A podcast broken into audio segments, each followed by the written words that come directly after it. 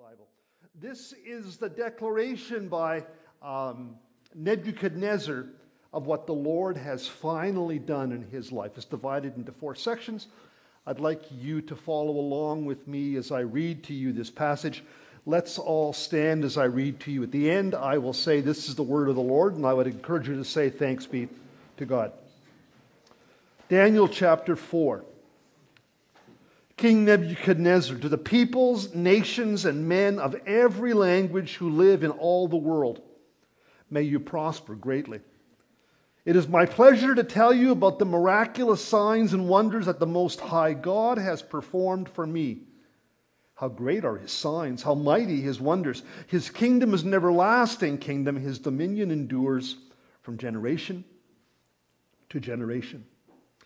I, Nebuchadnezzar, was at home in my palace, contented and prosperous. I had a dream that made me afraid. As I was lying in my bed, the images and visions that passed through my mind terrified me. So I commanded uh, that all the wise men of Babylon be brought before me to interpret the dream for me. When the magicians, enchanters, astrologists, and diviners came and I told them the dream, but they could not interpret it for me.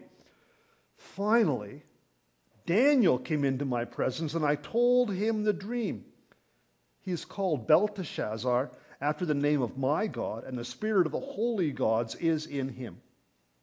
I said, Belteshazzar, chief of the magicians, I know that the spirit of the holy gods is in you, and no mystery is too difficult for you. Here is my dream. Interpret it for me. These are the visions I saw while lying in my bed. I looked, and there before me stood a tree in the middle of the land. Its height was enormous. The tree grew large and strong, and its top touched the sky. It was visible to the ends of the earth. Its leaves were beautiful, and its fruit abundant, and on it was food for all. Under it, the beasts of the field found shelter, and the birds of the air lived in its branches. From it, every creature was fed. In the visions I saw while lying in my bed, I looked, and there before me was a messenger from heaven, a watcher. He called in a loud voice, Cut down the tree and trim off its branches, strip off the leaves and scatter its fruit. Let the animals flee from under it and the birds from the branches. But let the stump and its roots, bound with iron and bronze, remain in the ground in the grass of the field. Let him be drenched with the dew of heaven, and let him live with the animals amongst the plants of the earth. Let his mind, let him be given the mind of an animal, till seven times pass by for him. The decision is announced by the messengers. The holy ones declare the verdict, so that the living may know that the Most High is sovereign over the kingdoms of men and gives them to anyone he wishes and sets over them the lowliest of men. This is the dream that I, King Nebuchadnezzar, had. Now, Belteshazzar, tell me what it means, for none of the wise men in my kingdom can interpret it for me, but you can, because the spirit of the holy gods is in you. Then Daniel, also called Belteshazzar, was greatly perplexed for a time, and his thoughts terrified him. So the king said, Belteshazzar, do not let the dream or its meaning alarm you. Belteshazzar answered, My lord, if only the dream applied to your enemies and its meaning to your adversaries.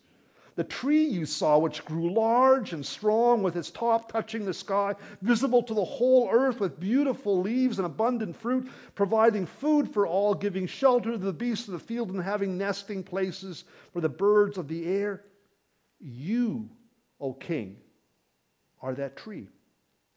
You have become great and strong. Your greatness has grown until it reaches the sky, and your dominion extends to distant parts of the earth. You, O king, saw a messenger, a holy one, coming down from heaven and saying, Cut down the tree and destroy it. But leave the stump bound with iron and bronze in the grass of the field, while its roots remain in the ground. Let him be drenched with the dew of the heavens. Let him live like wild animals until seven times pass by for him. This is the interpretation, O king, and this is the decree the Most High has issued against my lord the king. You'll be driven away from your people, and will eat with the wild animals. You will eat grass like cattle and be drenched with the dew of heaven. Seven times will pass by for you until you acknowledge that the Most High is sovereign over the kingdoms of men and gives them to anyone he wishes. The command to leave the stump of the tree with its roots means that your kingdom will be restored to you when you acknowledge that heaven rules. Therefore, O king, be pleased to accept my advice. Renounce your sin by doing what is right and your wickedness by being kind to the oppressed. It may be that your prosperity will continue. All this happened to King Nebuchadnezzar. Twelve months later, as the king was walking on the roof of the royal palace of Babylon, he said, Is not this the great Babylon I have built as the royal residence by my mighty power and by the glory of my majesty? The words were still in his lips when a voice came from heaven. This is what is decreed for you, King Nebuchadnezzar. Your royal authority has been taken from you. You'll be driven away from people and will live with the wild animals. You will eat grass like cattle. Seven times will pass by for you until you acknowledge that the Most High is sovereign over the kingdoms of men and gives them to anyone he pleases. Immediately, what had been said about Nebuchadnezzar was fulfilled. He was driven away from people and ate grass like cattle. His body was drenched with the dew of heaven until his hair grew like the feathers of eagles and his nails like the claws of a bird. At the end of that time, I, Nebuchadnezzar, raised my eyes toward heaven, and my sanity was restored.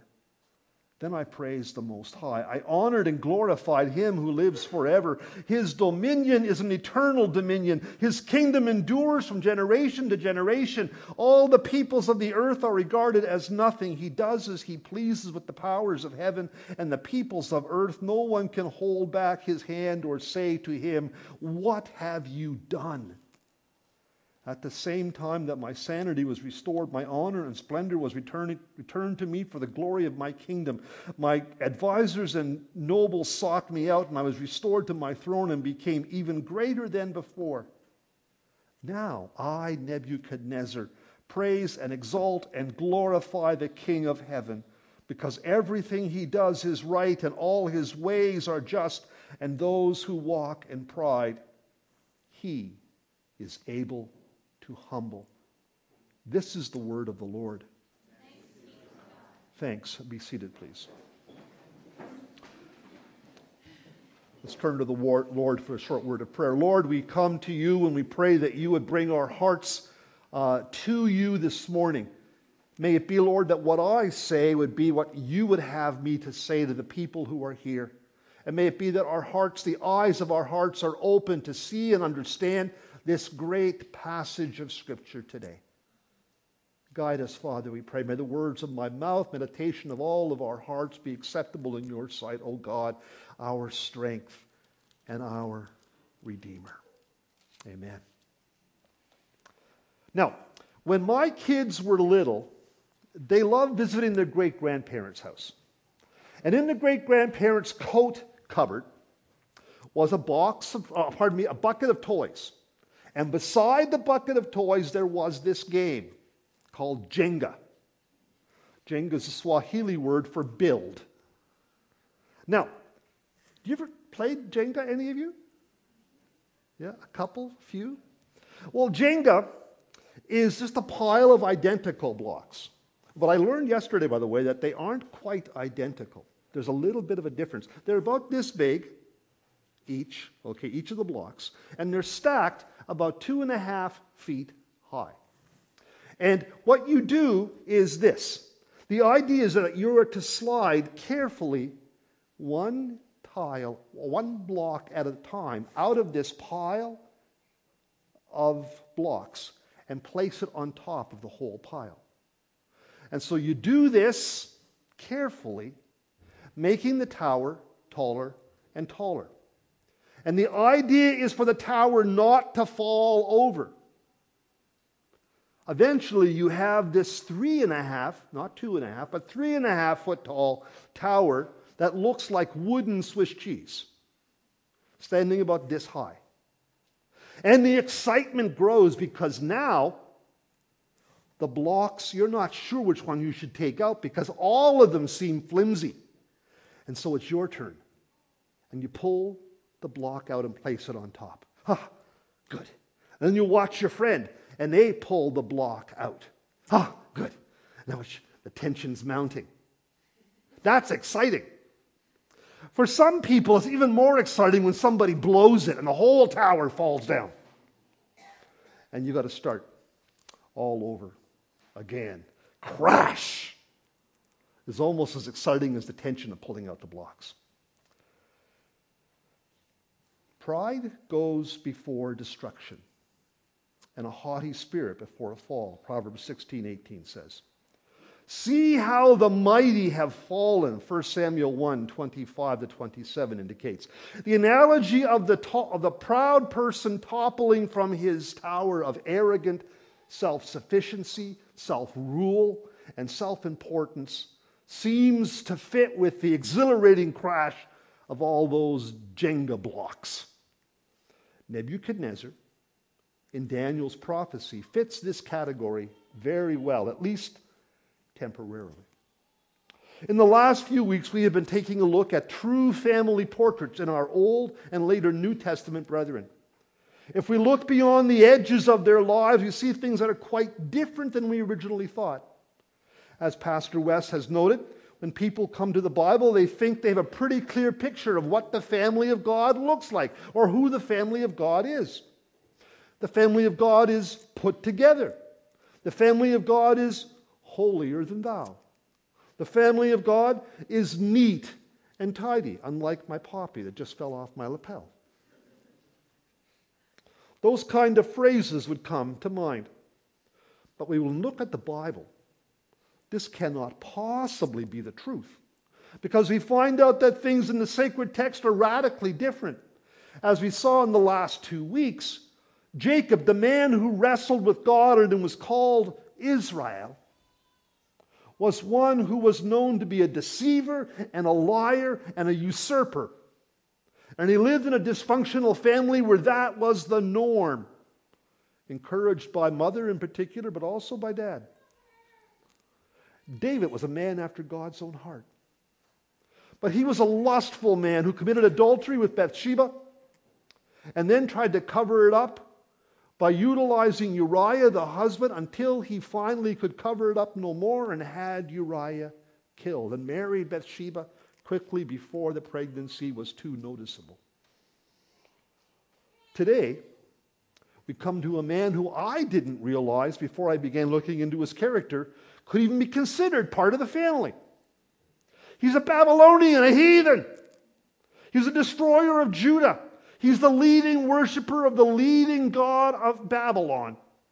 But he certainly is a part of the family. And his name is Nebuchadnezzar. Try saying that 10 times Nebuchadnezzar. It seems that Daniel 4 is the testimony of Nebuchadnezzar to his being humbled by the Lord, the Most High God. This is the man with his armies that Jewish mothers and the prophets warned you about. He is the emperor of Babylon, the conqueror and ruler of the known world. He defeated the Egyptians who had wiped out the northern kingdom of Israel. He beat, me, the, uh, the Assyrians. He beat the Egyptians. He subdued the, the Syrians. And finally, in 586 BC, he destroyed Solomon's temple of Yahweh in Jerusalem and sacked the city as well. The Lord had used him as his hand to discipline the people of God by taking them into 70 years of exile in a foreign land. More than his military prowess, however, was his building genius. The city of Babylon was built by him to majestic splendor. The walls were wide enough to hold chariot races. He built for his wife a wonder of the ancient world, the hanging gardens of Babylon, where lush vegetation cascaded down walls that were five or six or seven stories high, watered by the Euphrates River in an arid land to impress his wife, he did these things. He had everything and was, for all intents and purposes, the biggest thing in the entire world. This is the man that we study today.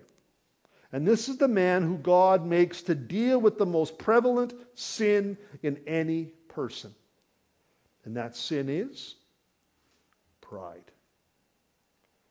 And he had lots to be proud of. This morning, I want to look at that long passage I read to you.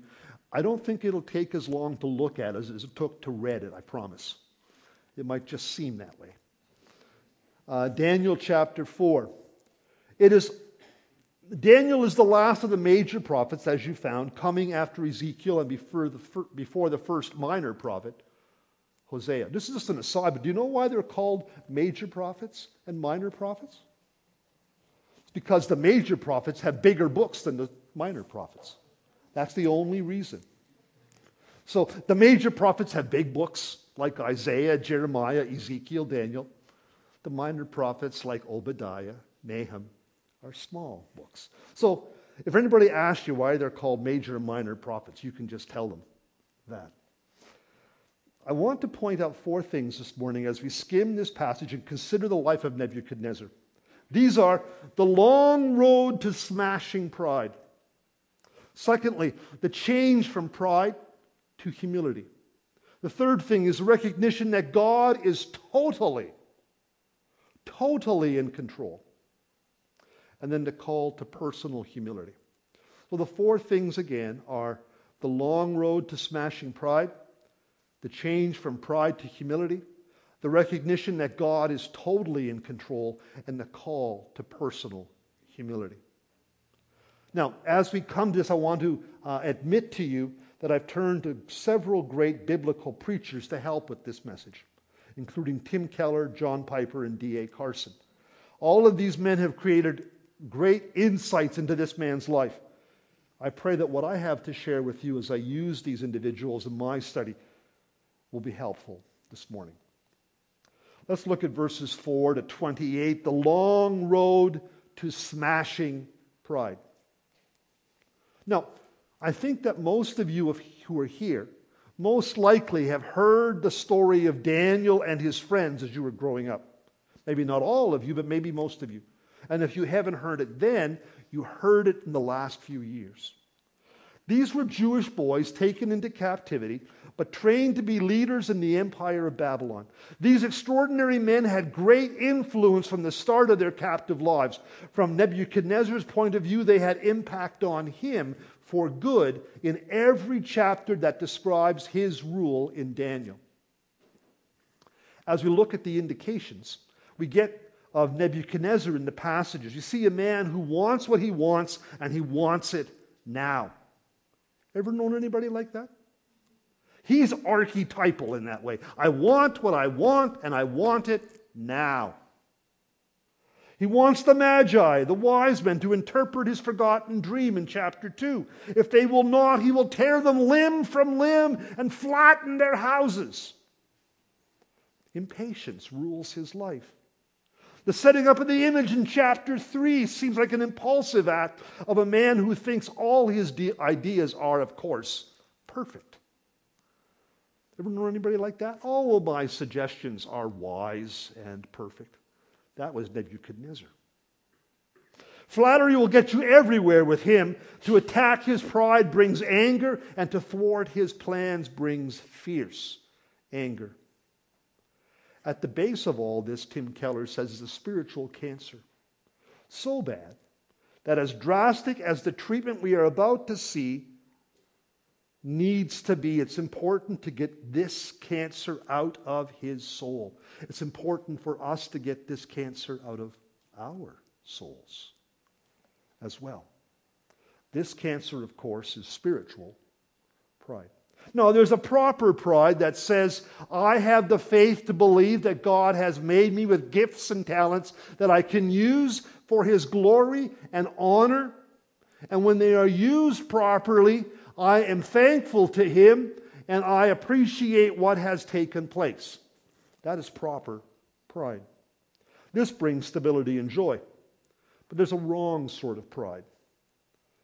The pride that Keller says looks at life and all of the things done by me and for me and says, The reason I am doing well is because I did it.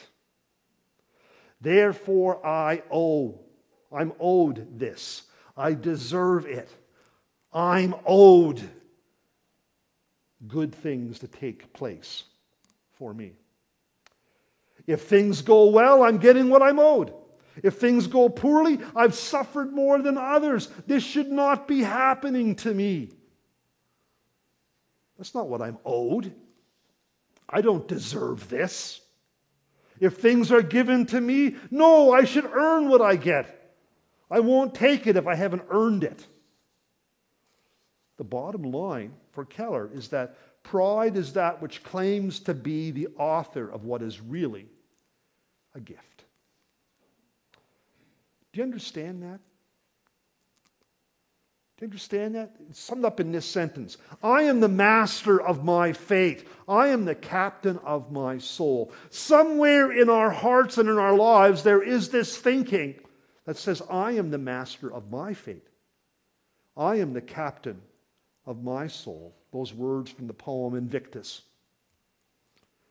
As we come to Daniel chapter 4, verse 4, we see Nebuchadnezzar lounging in effect in his palace. Ah, I can see him on a chaise lounge with a, you know, a nice iced tea, sitting out there drinking his iced tea. He was home, contented, and prosperous. All he could want was at his beck and call, and he was pretty happy about it. Yeah, he'd seen some challenging thing. Those four Hebrew boys were far better than anybody else. A bit hard to take as compared to our boys. Yes, Belteshazzar could interpret the hidden dreams so that I could appreciate that his God is the God of gods, the revealer of secrets in chapter 2. Yes, the three Hebrew men withstood the worst I had to throw at them when they would not bow to the idol. And I saw that fourth man who'd come like unto a son of the gods in the fiery furnace they'd been thrown into. I have to admit that was pretty amazing, and they really showed faith. No other God could do that, and it was pretty incredible. You know what? I don't want to have to deal with that God Yahweh again. He's a bit too much for me. But all of a sudden, as Nebuchadnezzar is at ease, he has this terrifying dream, which is in verses 10 through 17. It's frightening. There's a tree in the middle of this place, and it's humongous. And it's beautiful, and it's lush, and it has every kind of fruit. And you have all the beasts of the field living underneath it and being shaded and protected, and you have the fruit feeding all of the animals of the field, and you have the birds living in the trees, and it is just marvelous. And it can be seen from everywhere. No, that is geographically impossible, but it is a dream after all, okay? So just sort of go with us on that. It can be seen from everywhere. All of a sudden, a watcher, that's the category in Nebuchadnezzar's pagan mind, Daniel later calls him an angel, comes down from heaven and starts to make comments, orders cut down that tree and strip off the branches. Get rid of all the leaves and scatter all the fruit. Get out the wood chipper and get rid of that tree. But leave the stump in the ground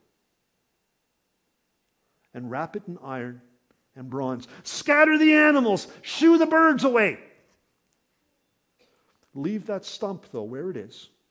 Let the grass grow around it. Let him, see the change from it to him? Let him be drained, drenched with the dew of heaven, and let him live with the animals among the plants of the earth. Let his mind be changed from that of a man, and let him be given a mind of an animal till seven times pass him. The vision goes on to state the decisions announced by the messengers. The holy ones declare the verdict so that the living may know that the Most High is sovereign over all kingdoms on earth and gives them to anyone he wishes and over them the lowliest and sets over them the lowliest of people. After all of the other opportunities that Nebuchadnezzar had to see the sovereign rule of Yahweh The dream indicates he is going to be dealing with a doozy of revelation from God. And that intrigues and frightens him. D.A. Carson says this dream reflects Nebuchadnezzar's megalomania. He's corroded by his own greatness and is so insecure of his grandiose fantasies they must be nourished by incessant self admiration. The man's arrogance towards God is unrestrained, and God resolves to humble him. From the amazing abilities of the Hebrew men through the interpretation of the first hidden dream to the deliverance of men from the fiery furnace, that should have been enough to change Nebuchadnezzar's heart towards God, but it wasn't changed yet. All this long process brings him to the point of being called to his greatest trial the smashing of his overweening pride. Pride. The idea that I am owed what I receive and I do not deserve what is bad. Pride is that which claims to be the author of what is really a gift from someone else. You want to steal from the author his due. That author is God. We don't want to admit that all that we have, every single thing that we have, is a gift, and that what we deserve is only the immediate punishment of our sins by immediate direction to hell, a real place. For if you had to admit that everything is from God, the author of everything, then you admit that you are not in control of anything. All of us to a greater or lesser extent, find that phrase bitter in our mouths. You are not in control. You don't want that. I want to be in control of something, even if it's the dad controlling the TV remote. I want to be in control of something.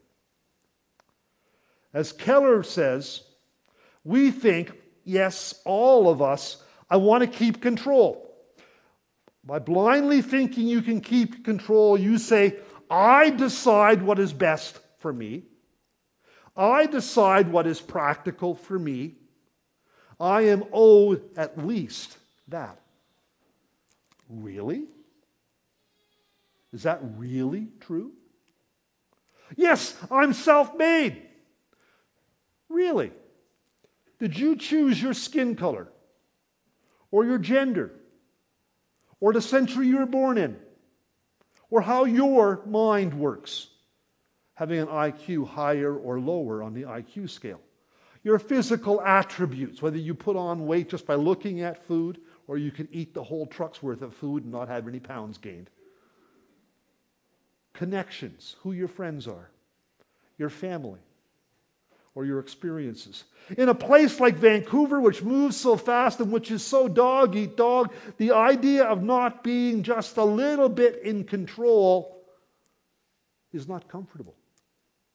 Skyrocketing housing prices, competition for few jobs increases almost daily in the competencies needed for your area of expertise. Add to that the demands of home and family and debts and even the demands of this congregation. And you beg for something where you can say, I run that.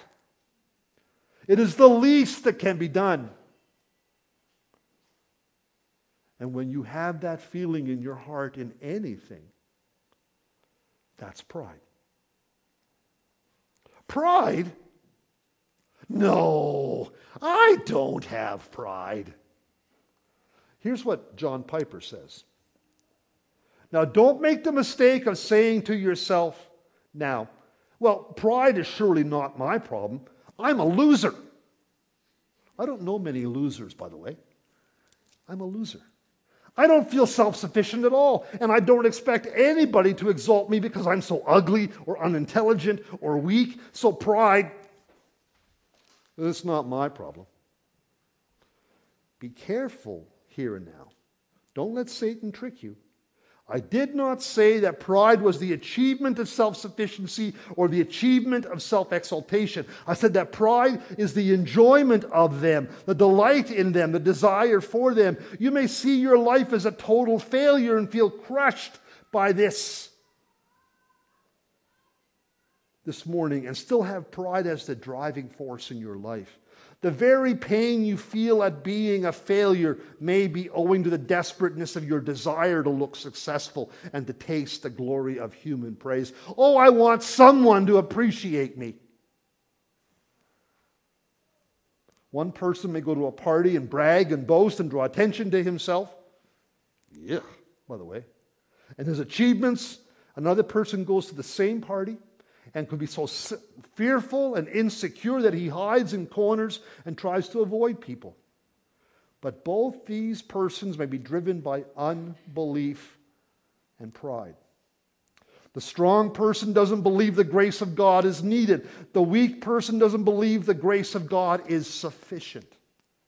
And since God is not their portion and man is, the longed for esteem and the praise of men are what they want one person fearful that he won't get it hides.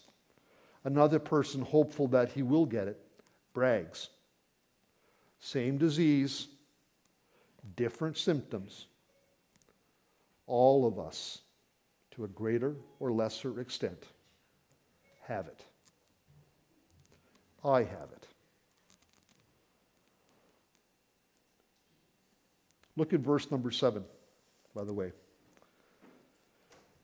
Nebuchadnezzar had it, and he kind of was starting to understand where the answer came from, and he didn't want to get it. Verse number seven When the astrologers and enchanters and magicians and diviners came, I told them the dream, but they could not interpret it for me. Finally, Daniel came into my presence. He called the wise men, and only when they couldn't help him does he call in Daniel. In him is the spirit of the holy gods. It is as though he didn't want to deal with the Hebrew God again until he had to. He'd seen enough of his work, and he hoped that he could bypass him. No can do. Daniel comes and puts Nebuchadnezzar face to face again with the servants of the Most High God. Uh oh, for the king uh oh, what are we going to do? Second point, and these points aren't all as long as the next one, I promise you. Second point is the change from pride to humility, verses 19 to 33. When Daniel heard the dream in verse 19, he paled. He was terrified to speak anymore because he knew what the dream was talking about the king.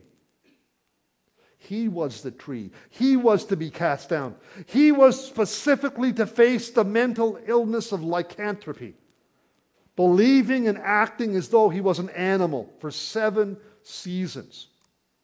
I don't know how long seven seasons is. All that has been seen was to be applied to him, to get Nebuchadnezzar once and for all, finally to submit to Yahweh. What a horrendous trial. The God who loves us so very much is willing to go a long, long way to have us give up our pride and to humbly follow Him. Again and again in Scripture, it says God opposes, resists the proud, but gives grace to the humble. Proverbs 3, verse 34, James 4, verse 6, 1 Peter 5, verse 5. So, as Peter says, why not humble yourself under the mighty hand of God so that he will lift you up?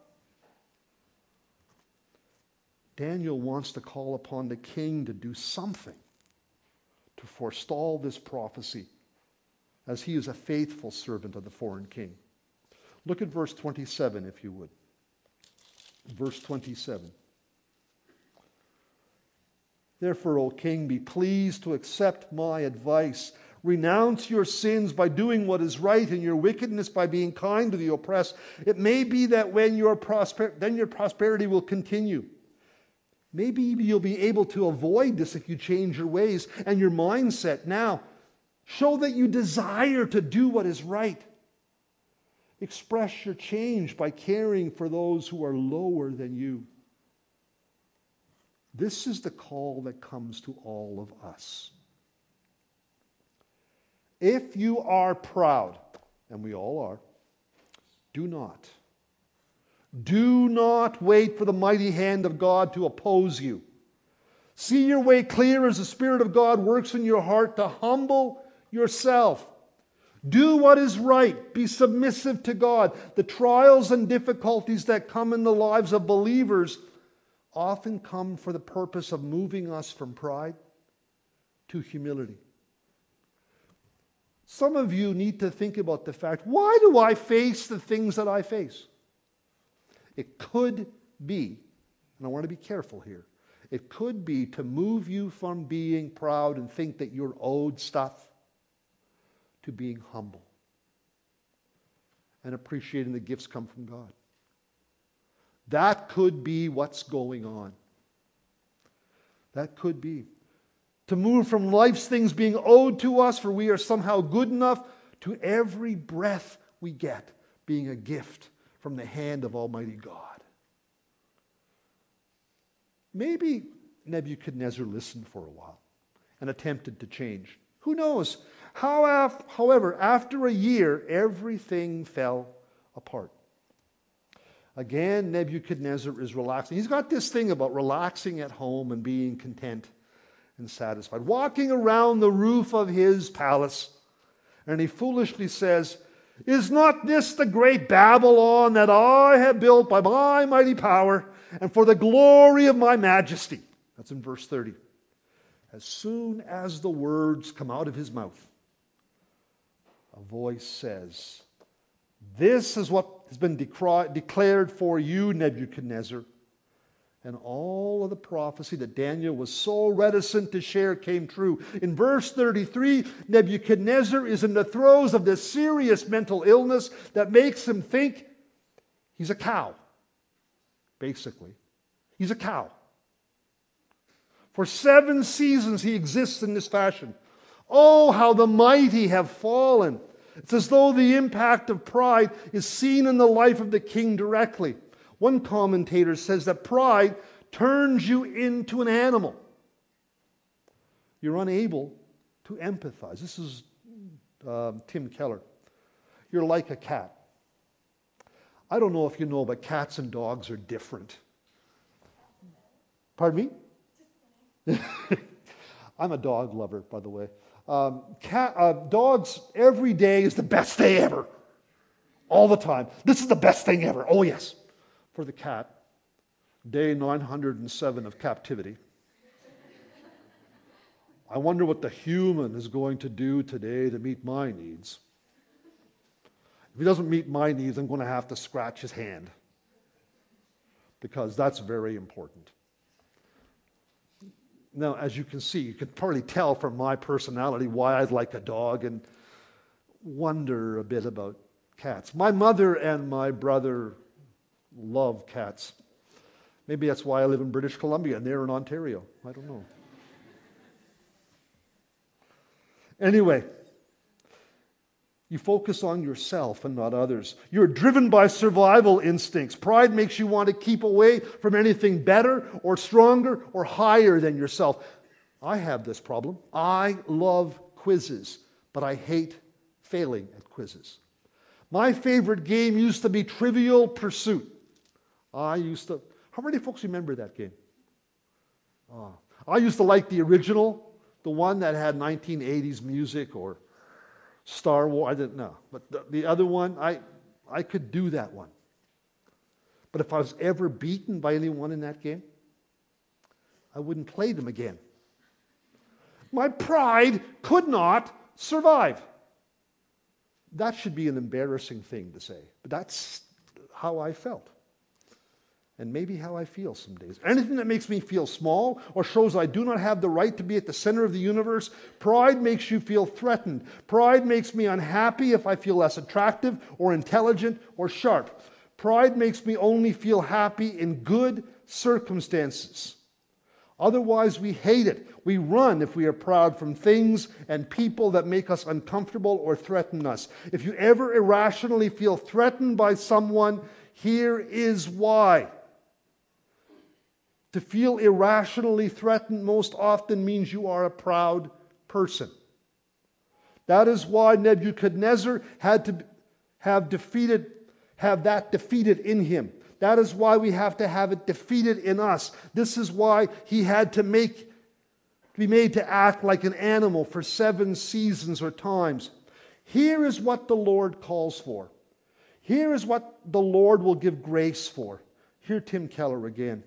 You have to see that you do not deserve anything from God but judgment. You have to see that you are the object of the greatest mercy from God. Humility is that which claims that everything, all, is a gift. It receives life as a gift. What you are given, you do not deserve. I don't deserve what I receive, for if God gave me what I deserved, I'd be lost. I could not merit the good things I have. I have the difficult things I have. And this is important to hear. I have the difficult things that I have as a gift from God, too. All is mercy poured out on me. The author owns me, and all I get from him is grace all the time. That's humility. All I get from grace, from God, is grace all the time. This is the kind of thing, the kind of thinking that only can be appreciated if we face something that changes our mind, changes it from, I am owed it, to it's all a gift.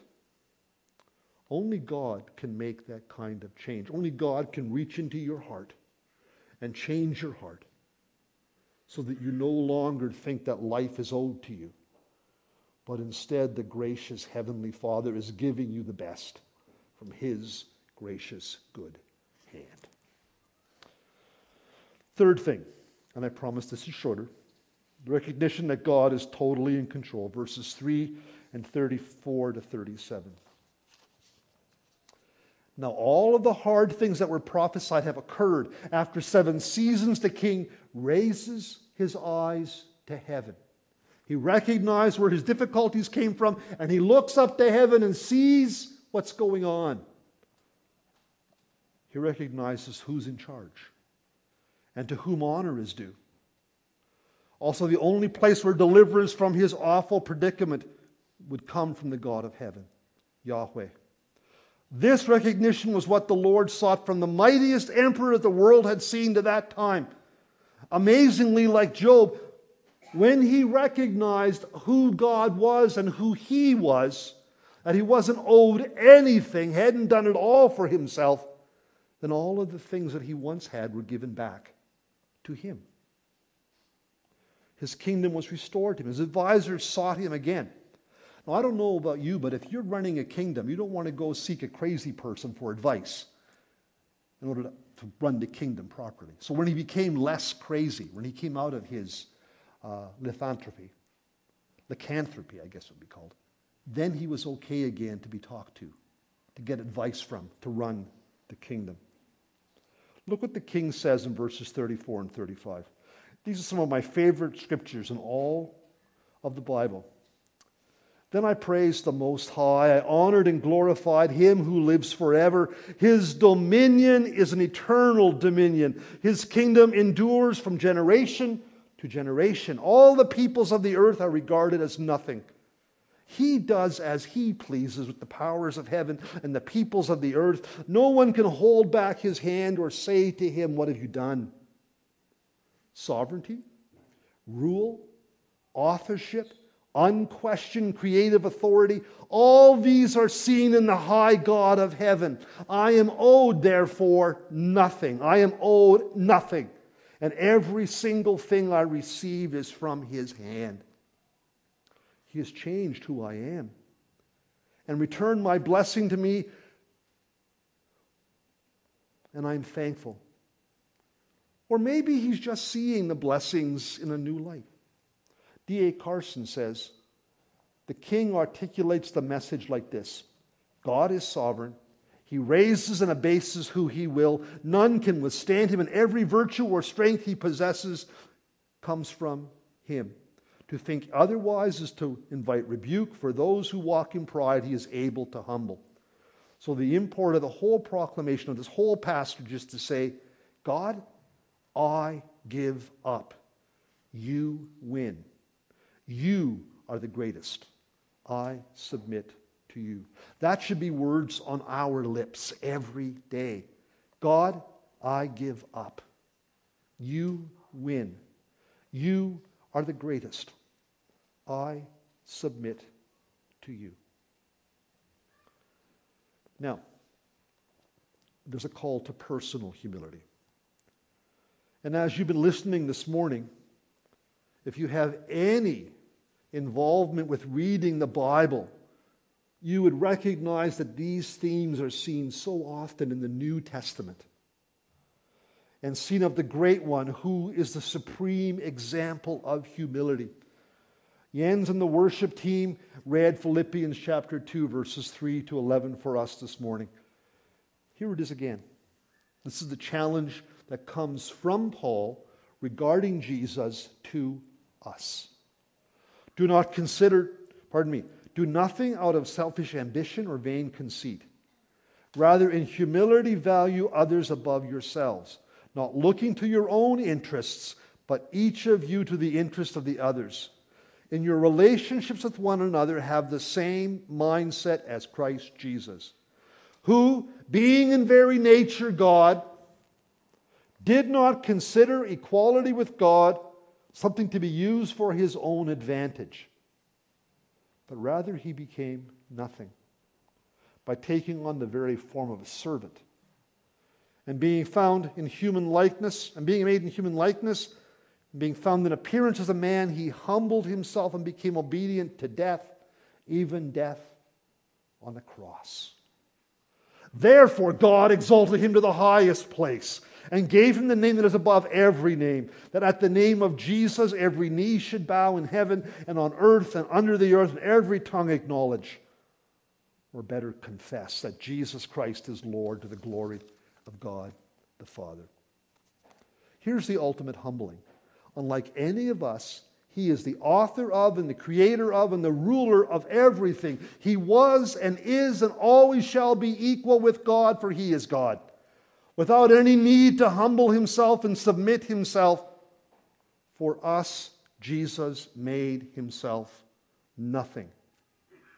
He became a servant. He took on the fashion of a man. He became obedient unto death, even death on a cross, from a height far higher than that of the king of Babylon when he descended to a depth far lower than temporary insanity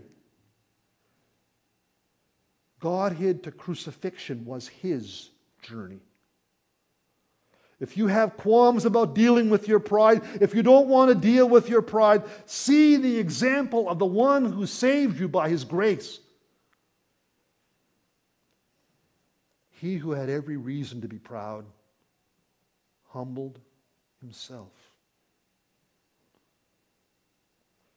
He did that great condescension to save us and to glorify his great name. What holds us back from doing the same thing? To recognize that He really is in control. He really is. You are not in control, but you want to be. Can you leave off that illusion and submit to Him and recognize what is the truth? And to those who are around you, have them see that you understand that everything is a gift from Him the result of his humbling to the lowest place was to be exalted by God to the highest place. The God who saved sinners showed his wondrous love by taking that man who went so far down and holding him up high as the one who would save his people from their sin. The result of leaving off your pride is the appreciation of the good things of God and the receipt of God's friendship and there being no more opposition. My friends, in Nebuchadnezzar, we have seen the life of a man today who we would not have expected to be part of the family, the family of believers. A heathen emperor finally gives up his pride and humbles himself before the Most High God. His recognition of his sin and his giving Yahweh his rightful place has caused many to see Nebuchadnezzar as part of the family of God. A part of a very interesting, not clear and tidy family by any means. We, today, have a far better answer than he would know about. For we have the knowledge of Jesus Christ, who humbles himself for us. Nebuchadnezzar had his pride smashed, as we have noticed. He had his pride turned forcefully to humility. He submitted himself publicly and vocally to the God who is sovereign. We are called to the exact same thing. Every vestige of pride is to be given to Jesus, who knows humility. And he knows it for.